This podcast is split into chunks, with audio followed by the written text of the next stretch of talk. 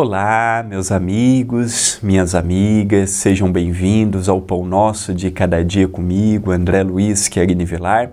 Agradeço o Centro Espírita Perdão, Amor e Caridade, o seu departamento, a TV A Caminho da Luz, pela oportunidade de mais um dia estar juntos, meditando, refletindo, analisando, ponderando pequenas frases, pequenos conceitos que muito têm enriquecido o nosso dia, nossa semana, o nosso mês e o nosso ano. Então é um prazer muito grande estar junto de você no dia de hoje. Elegemos uma frase de minha autoria no livro Passos de Luz, volume 3, capítulo 32, Propriedades. De tudo que lhe foi emprestado, prestará contas de cada empréstimo divino será levado em conta como agiu, como viveu, como procedeu. Então, quando nós falamos que nós somos usufrutuários e não donos, nós usufruímos enquanto aqui estamos, é no sentido de que, mesmo como usufrutuário, eu preciso cuidar do que me foi emprestado, da casa, do carro, da família. Não é porque é um empréstimo que eu vou tratar de qualquer forma Geralmente, quando eu ganho algo ou me emprestam algo, nem sempre eu tenho aquele cuidado quando eu vou comprar algo, quando eu sei o valor que aquilo me custou. Na lei divina, tudo que nós temos é um empréstimo. Hoje, nessa existência, Deus emprestou uma casa para nós pelo nosso suor, pelo, pelo nosso esforço. Nós conquistamos, nós conseguimos. Mas, mais cedo ou mais tarde, questão de décadas, para alguns, questão de semanas, para outros, questão de meses, para outros, questões de anos, para outros, nós retornaremos ao mundo espiritual. E tudo que aqui juntamos, tudo que aqui herdamos, tudo que aqui amealhamos, passará para a mão de uma outra pessoa, é a lei da natureza.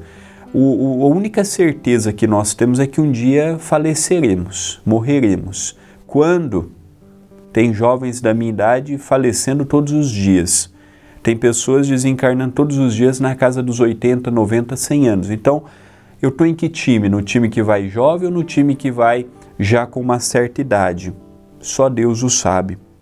Fato é que eu vou um dia desencarnar, um dia eu vou retornar para o mundo espiritual. E lá eu serei perguntado, André, o que fizestes do que emprestei? O que fizestes da inteligência?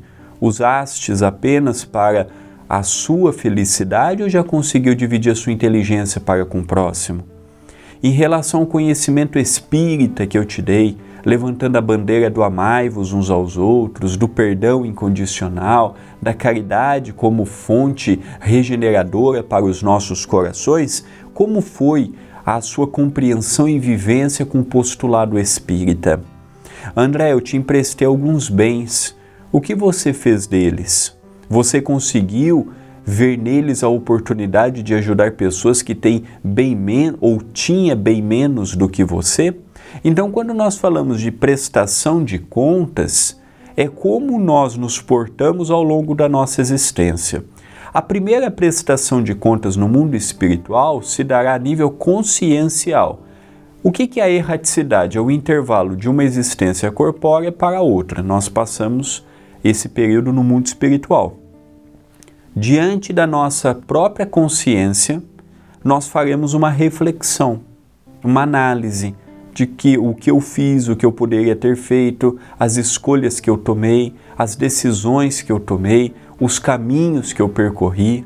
Então, nós precisamos ter muito em mente aquela ideia de que a nossa vida é um efeito dominó o que eu fiz no ontem está automaticamente repercutindo no hoje. Isso é inevitável. Fiz uma semeadura, um plantio, uma semeadura, numa época que eu não conhecia a colheita.